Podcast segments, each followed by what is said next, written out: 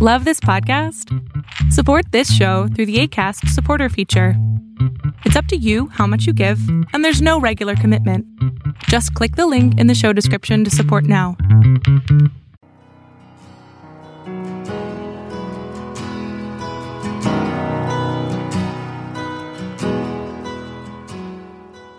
Welcome to Fresh Encounter, the radio ministry of Lifelong Anointing Church.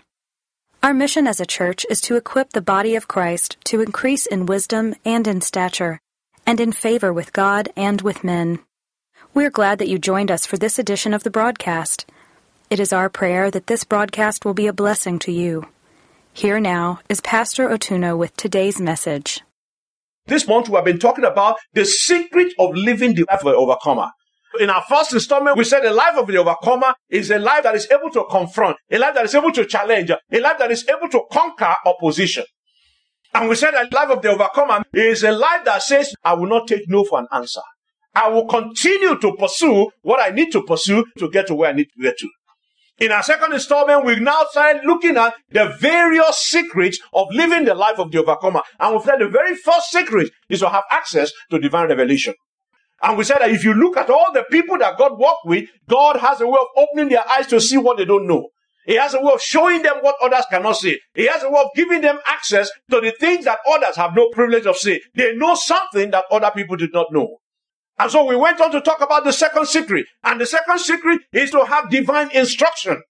And we said there's a difference between revelation and instruction. We said revelation is about God telling you what you don't know. But instruction is about giving you a step by step direction on how to do what God Almighty is asking you to do. So when God gives you a revelation, the Lord is telling you what you don't know or where He's taking you. But when the Lord gives you instruction, the Lord is telling you how you should do what He wants you to do. So there's a difference. It is one thing for you to know what God wants you to do. It's another thing to know how to do it. It's one thing for you to know where you are going. It's another way to know how to get there. So, my brothers and sisters, it is good to receive divine revelation, but it is better to receive divine instruction. When you have instruction, you can never be stranded. When you have instruction, you can never be stuck because you know what you're supposed to do. You know the next thing to do in your life. The third secret of, of the life of an overcomer is access to his divine presence. And we said that access to his divine presence means being able to commune and to fellowship with the Almighty God all the time. There are times when you pray and you know that your prayer is not passing the ceiling. You know that.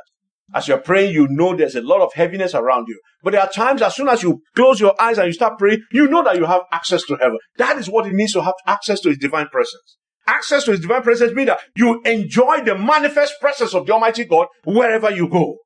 And that's why David said in Psalm 84, if you read from verse number 10, he said, A day in the court is better than a thousand. I'd rather be a doorkeeper in the house of God than to dwell in the tent of wickedness. Why is he saying that? The reason is because access to the divine presence of the Almighty God produces an incredible result uh, in our lives that it makes us untouchable to the enemy. That's why Psalm 91 verse 1 says, He that dwells in the secret place of the Most High shall abide under the shadow of the Almighty. The protection of the Almighty God is there. The provision of the Almighty God is there. The preservation of the Almighty God is there. And that's why Moses said, Lord, I am not going anywhere unless you go with me because he understood that the presence of the Almighty God makes a lot of difference. I mean, this is a guy that went through the wilderness with over a million people in the presence of hostile nations surrounding him, and he was able to pull it off. Why? Because the presence of the Almighty God is with him. We're going to be looking at the last part of this series, which is the secret of being a vessel of honor unto him. In other words, a vessel that the Lord will be proud to use. A vessel that the Lord Almighty will keep with him all the time. A vessel that the Lord Almighty will protect and preserve. A vessel that the Almighty God will not allow anyone to touch. And if you go to Isaiah chapter 6, Isaiah chapter 6, reading from verse number 1, the Bible tells us there.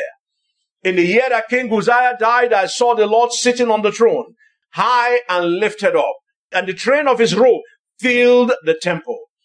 Above it stood seraphim, each one had six wings, which had two to cover his face, with two he covered his feet, and with two he flew. And one cried to another and said, Holy, holy is the Lord of hosts. The whole earth is full of his glory. and the posts of the door were shaken by the voice of him who cried out, and the house was filled with smoke. And so I said, Woe is me, for I'm undone, because I'm a man of unclean lips, and I dwell in the midst of people of unclean lips.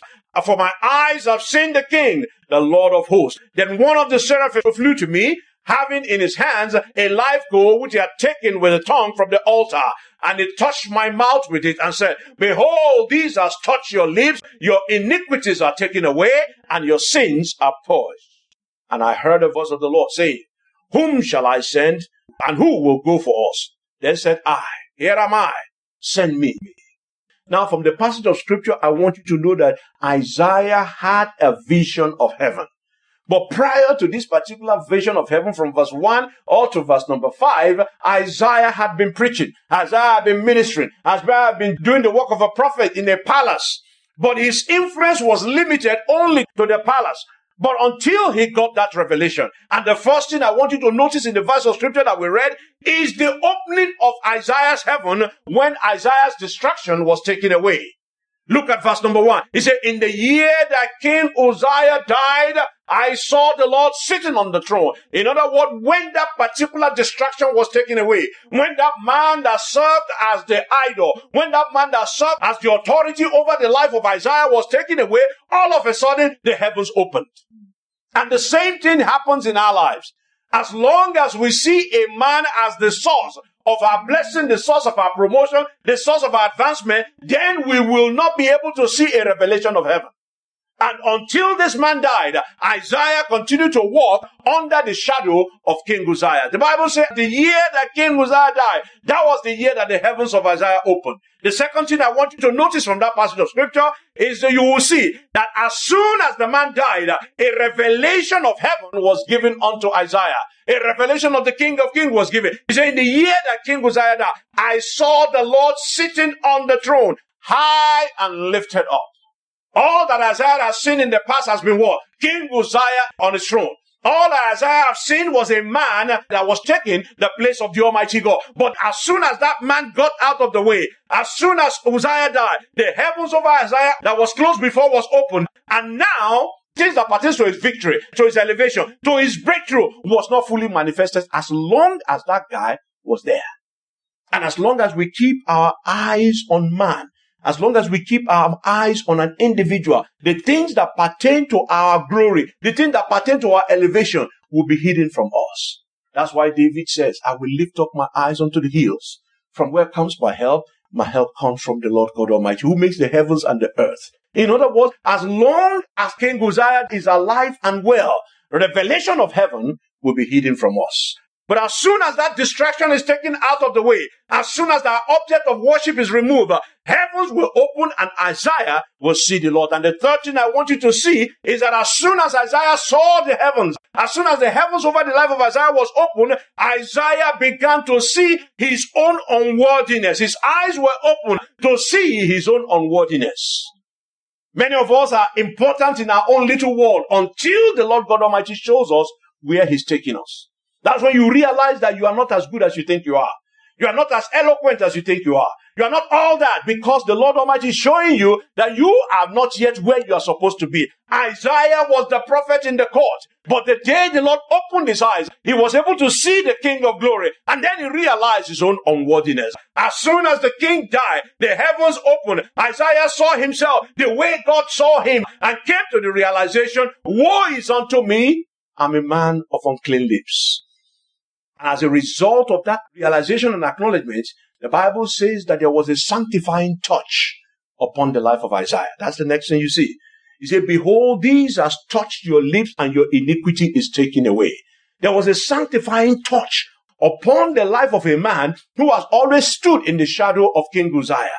And as soon as Isaiah received that sanctifying touch and it was poured, the final thing you will see is that a brand new vessel of honor was created that was fit for the master's use. Who shall go for her? Who shall we send? Now that Isaiah has been purged and purified, uh, the Bible said he was able to stand and say, Lord, here am I, send me. A new vessel was created. A new vessel that was able to go beyond the palace a new vessel that was prepared to see the revelation of the coming Messiah. You will notice that until that sanctifying and the purifying power of the Almighty God fell upon Isaiah, it was not commissioned, it was not released to the breakthrough portion of his ministry.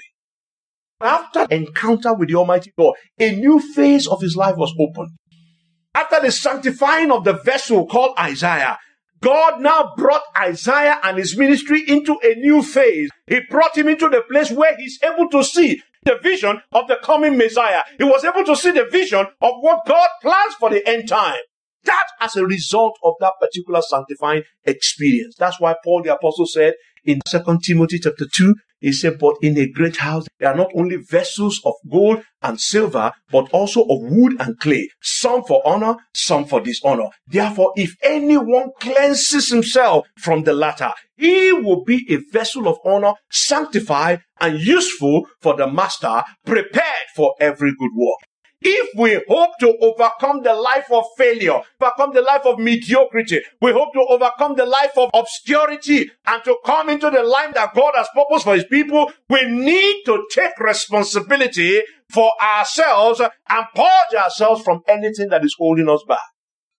We need to take the time to be able to look into ourselves, to see ourselves the way God is seeing us, so that the heavens will be opened over our lives and then we can begin to enter into what God has prepared for us. Our heavens will be open and God will launch us into a new faith if we take the responsibility to cleanse ourselves.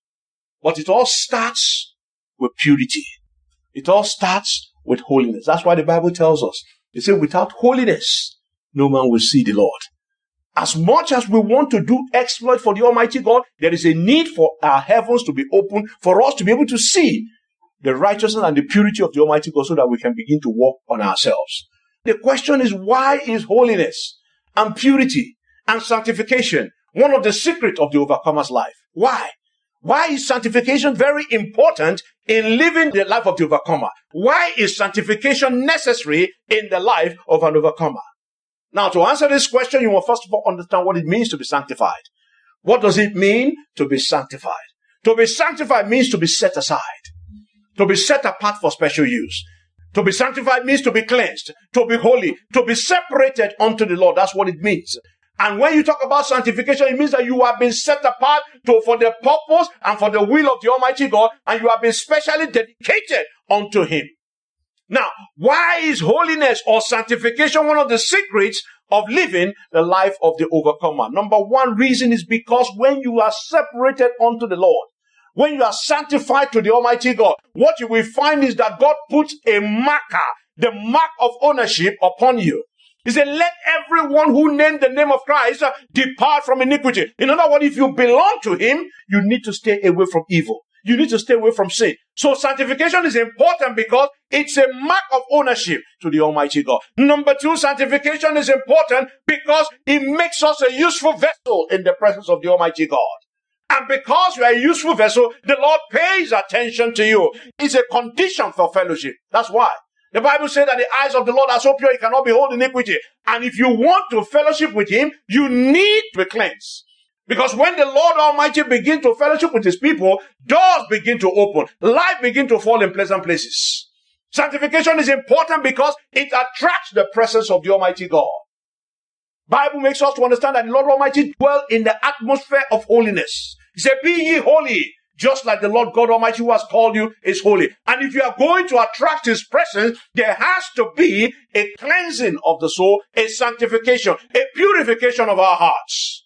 And not only that, because we are vessel that He can use and cherish, we also become a vessel that He protects. And that's why sanctification is important.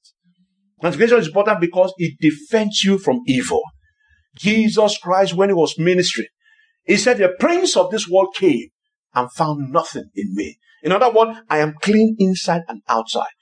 Somewhere when he was about to die, he told his people, he said, Let anybody stand up right now and tell me, who have I stolen from? Who have I defrauded? Who have I sinned against? Let that person come and testify against me right now. I have lived my life a life of purity such that I have nothing to hide. And that is why you become untouchable by the enemy. As long as the enemy, who is the accuser of the brethren, is able to find something in our life, he will hinder your journey forward. He will destroy your testimony. And that's why sanctification is important because it's a defense from every evil. Now, seeing the importance of purity in the life of an overcomer, the question is how do you become sanctified? How do you become separated? How do you become a clean vessel of honor to the Almighty God? Go back to that second Timothy again, chapter 2. The Bible says, nevertheless, the solid foundation of God stands, having this seal. The Lord knows those who are his, and let everyone who names the name of Christ depart from iniquity. But in a great house, there are not only vessels of gold and silver, but of wood and clay, some for honor and some for dishonor. Therefore, if anyone cleanses himself from the latter, he will be a vessel of honor, sanctified and useful for the master, prepared for every good work. From here you see, you become sanctified, number one, through conscious decision.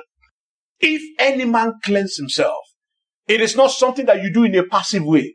I'm born again, so God will cleanse me. It doesn't work like that. You have to be engaged in the process. It requires a conscious decision. Number two, it requires a deliberate engagement where you say, Lord, I don't want this behavior in my life. I don't want this attitude in my life. A lot of us are not making progress because of the way we talk. Many of us are not making progress because of the way we behave. Our thoughts, our words, our actions are not in line with the direction that we want to go in life. And as long as those things are not aligned, success become elusive. And that is why you have to be deliberately engaged in the purification process. So there, number one, it requires conscious decision. Number two, it requires deliberate engagement. Number three, it requires interaction with the word. The Bible says, sanctify them by thy truth. Thy word is truth. How do you know what the Lord God Almighty can do in your life? Unless you read through the word of God. So there has to be interaction with the word for you to be sanctified. For you to know what the Lord wants and what he does not want. For you to know what the Lord likes and what he does not like. For you to know the things that make for a life of holiness and righteousness, you have to find out from the word of God. He says, sanctify them by thy truth. Thy word is truth. Not only that, there has to be a reliance on the Spirit. Because it is not you who does it, it is the Spirit of God that walks inside of you. Is it walk in the spirit and you shall not fulfill the lust of the flesh. You have to depend on the voice of the spirit. The spirit of the Almighty God is one that continues to empower you and move you in the direction of holiness and righteousness in his presence. Now, this is very easy to say. I said all that in less than five minutes. But putting it into practice is a different story. Living the life of holiness and righteousness is a completely different story. And the question is why? Why is it so difficult to live a life that we know we are supposed to live? Why is it so difficult to be a clean vessel of honor to the Almighty God so that we can now live the overcomer's life? Why? Go to 1 John chapter 2. 1 John chapter 2, start reading from verse number 15. The Bible says, Do not love the world, nor the things in the world. If anyone loves the world, the love of the Father is not in him. For all that is in the world, the lust of the flesh, the lust of the eyes, and the pride of life is not of the Father, but is of the world. And the world is passing away, and the loss of it. But he who does the will of God abides forever. In other words, from this passage of scripture, it is very difficult for you and I to live a purified life simply because of our love for this particular world. We want to be like the world. You want to dress like the world. You want to behave like the world. You want the accolades of the world. You want to be recognized by the world. And the Bible makes us to understand that if anyone loves the world, the love of the Father is not in him. It is not possible for us to love the world and love the Father at the same time. You have to love one and hate the other. It doesn't mean that we reject everything in the world. It simply means that your priorities has to be right. So, as long as our priority is shifted to the things of the world, the Bible is making us to understand that living a life of purity becomes very difficult. Because when your priority is shifted, is focused on the things of the world, living a life that is pleasing unto the Father becomes very, very difficult. Number two, why is it difficult to live a life of purity? The reason is because of the lust of the flesh. There are things that my flesh wants that the Spirit of the Almighty God says, it is not good for you. Eating cheesecake in the morning for breakfast is good for my flesh. I love it. But the problem is that is it good for my spirit? The point we are making is that there are things that your body wants, but there are things that are contrary to the health of your spirit. And that is why it is extremely difficult. There is a war fighting that takes place between your body and your spirit that says your body wants to do X, Y, Z. Your spirit said this is what you're supposed to do. Your flesh said no, can't do that. I'm not the one who killed Jesus. Let's take it easy. So at the end of the day, because of the love of the world, because of the lust of the flesh, living a life of purity becomes very difficult. Number three, living a life of purity is difficult because of the lust of the eyes. Everything my eye sees, I want to have it. I want to build my house under the water. I want to drive Lamborghini or whatever the latest car is. As long as you do all that, you now begin to put yourself in a situation that you are not able to manage. We become distracted. We are no longer focused on the things of God. And then we begin to run the rat race of life. And then service to the kingdom takes the second place. The loss of the eye. That is one of the reasons why people are not able to focus and become holy to the Almighty God. And then finally, the pride of life. Now, maybe this. When we think that we are on top of the world, we're the best thing that ever happened to humanity after sliced bread. When you start looking at yourself in that particular light, why would you listen to God if you are the best thing that happened to this world? If you are a gift of God to the world, why should you listen to anybody? That's what happened to Satan. Satan said, I was going to exalt my head. I'm going to sit upon the throne of heaven. I'm going to exalt my heels above that of the Father. I am this, I am that. And he has forgotten that he was a created being. So what happens is that when pride comes in, purity in the presence of the Almighty God becomes impossible. So the question is, how do you overcome this? Every one of us have one area or the other that we struggle with. For some of us, pride might not be an issue, but the issue might be the issue of our flesh. For some people, it might be, yes, I want to acquire all the whole world. For some people, it's just that I just like to be identified with the world. We know each of us have our own area of struggle. The question is, how do you overcome it so that you can become a clean vessel unto the Almighty God? If you look at the book of John, the Bible said that if we say we have no sin, first John, if we say we have no sin, we deceive ourselves and the truth is not in us. If we confess our sins, He is faithful and just to forgive us of our sins and to cleanse us from all unrighteousness. How do you do it? By recognizing that we have gone astray, by coming to the Almighty God with confession and in repentance. That's the first thing we do to live a life of purity. To overcome the challenge of purity, there has to be confession, there has to be repentance. You must know that yes, you are not living the way you're supposed to live. You don't need anybody to tell you. I don't need anybody to tell me when I'm doing something wrong. I know. And the only way you can begin to go back into the presence of the Almighty God and live a life that is pleasing unto Him is to come to the place of repentance, come to the place of confession. Number two, you must now come to the place of prayer and fasting. You take it back to the Almighty God. There are some things that you will not be able to get rid out of your life except by fasting that is backed up with prayer. Bible tells us in Matthew chapter 26, if you start reading from verse number 41, it says, watch and pray lest you enter into temptation. He said, the spirit indeed is willing, there are desires that you want to accomplish for the Lord. When everything is going on very well, you want to serve God without any question. He said, but the flesh is weak.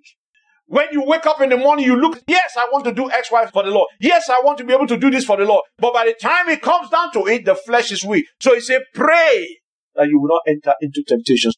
To overcome the challenge of purity, you have number one, confession and repentance. There has to be fasting and prayer. There has to be fellowship and reliance on the Holy Spirit. The Bible says if we live according to the flesh, we will die. But if you live by the Spirit, you put to death the deed of the body, then you will live. In other words, there has to be continuous fellowship with the Spirit and continuous reliance on the Spirit of the Almighty God.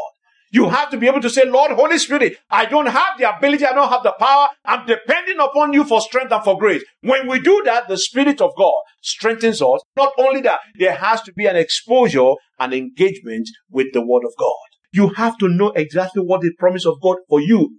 What are those promises? What are the things that God has written concerning you? Then you engage it. That means you put them to practice. You not only know it, you put them to practice. You do them. You apply them in your life. And before you know what's happening, things begin to happen. It will sanctify us and cleanse us by the washing of the water by the word. The word of God is what washes you. The word of God is what cleanses you. The more you expose yourself to the word of God, the more you begin to see the result in your life. Look at the kids. When the kids are watching cartoon, or they are watching wrestling. What do you find? Before you know what's happening, they are walking on the street and they are kicking everybody. Why? Because that thing is influencing their lives. The more they are exposed to the word of God, the more they are exposed to preaching and to prayer and to praise, what happened? They go up and down, they begin to say, praise the Lord, praise the Lord. What you expose yourself to, you begin to become. And so that's why you need to expose yourself to the word of God.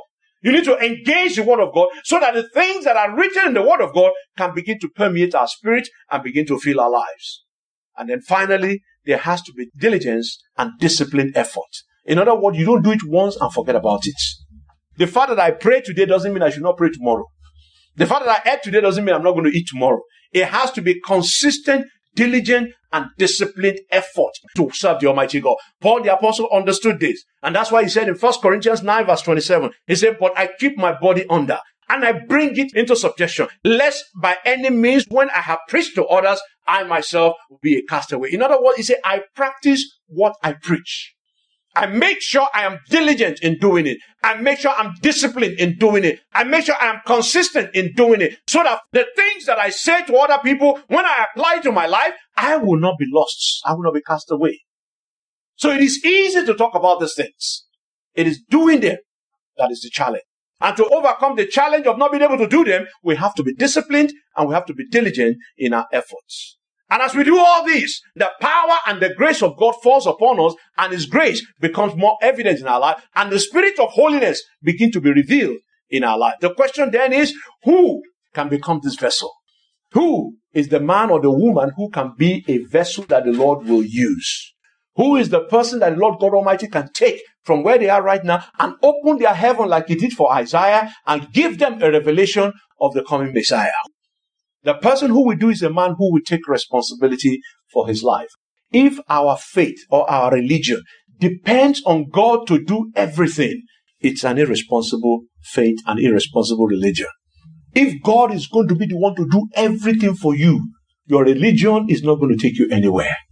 God will do what God will do, and you must do what you must do. If you don't do what you are supposed to do, God will not do it for you. Anyone who is going to be a vessel of honor must be a person that takes responsibility for their own spiritual growth. Number two, the person who will be a vessel of honor must be a person that does not give place to the devil. You don't play on the edge. For you know what's happening, the lines might become blurry. You don't begin to play with sin. The Bible says, neither give place to the devil. You don't begin to do the things that will compromise your stand. You don't hang out with the wrong crowd. You don't expose yourself to the things that will disrupt or grieve the spirit of the Almighty God that deals inside of you. You do not give place to the devil. The man or the woman that will be holy, the man or the woman that will be a vessel of honor. Number one must take responsibility. Number two must not give place to the devil. Number three must be vigilant and watchful. In other words, you don't live a careless life. You don't talk anyhow. You don't behave anyhow. You don't just go to any place. You don't just hang out with just anybody. You are watchful and you are vigilant. The Bible says, be sober and be vigilant because your adversary, the devil, as a roaring lion walks about, seeking whom he may devour. The enemy is just watching looking for an opportunity to be able to hunt down the souls that are careless, the souls that are not watchful. And that's why every time the Bible tells us, it says, watch and pray. Watch and pray. Because when you are careless, when you are not watchful, the enemy finds an opportunity to come in. The man or the woman who will become a vessel of honor must be a person that remains in fellowship. One of the things that you will find is this. The person that the enemy wants to destroy, the first thing the enemy does to that person is what? Isolate that person. If the enemy is ready to punish an individual, he takes them out of fellowship. It takes them out of the company of people. It takes them from the people who can speak sense into their life. It takes them from under a covering, isolates them. It takes time to punish them. That's what it does. So if you want to continue to be a vessel of honor, you must remain in the company of people with like faith. Bible tells us in Hebrews 10 25, it says, not forsaking the assembling of ourselves together as the manner of some is, but exhorting one another so much the more as we see the day approaching. You need the company of others. Thank you very much for listening to our program today. We invite you to join us every Sunday at 10 a.m. for our Sunday worship service at 2711 Murfreesboro Road in Antioch, Tennessee. We also host Bible study and prayer meetings every Friday at 7 p.m. Visit us online at www.lifelonganointing.com and on Facebook, Twitter, and YouTube. Join us next time for another edition of Fresh Encounter. On behalf of Lifelong Anointing Church, we thank you for listening.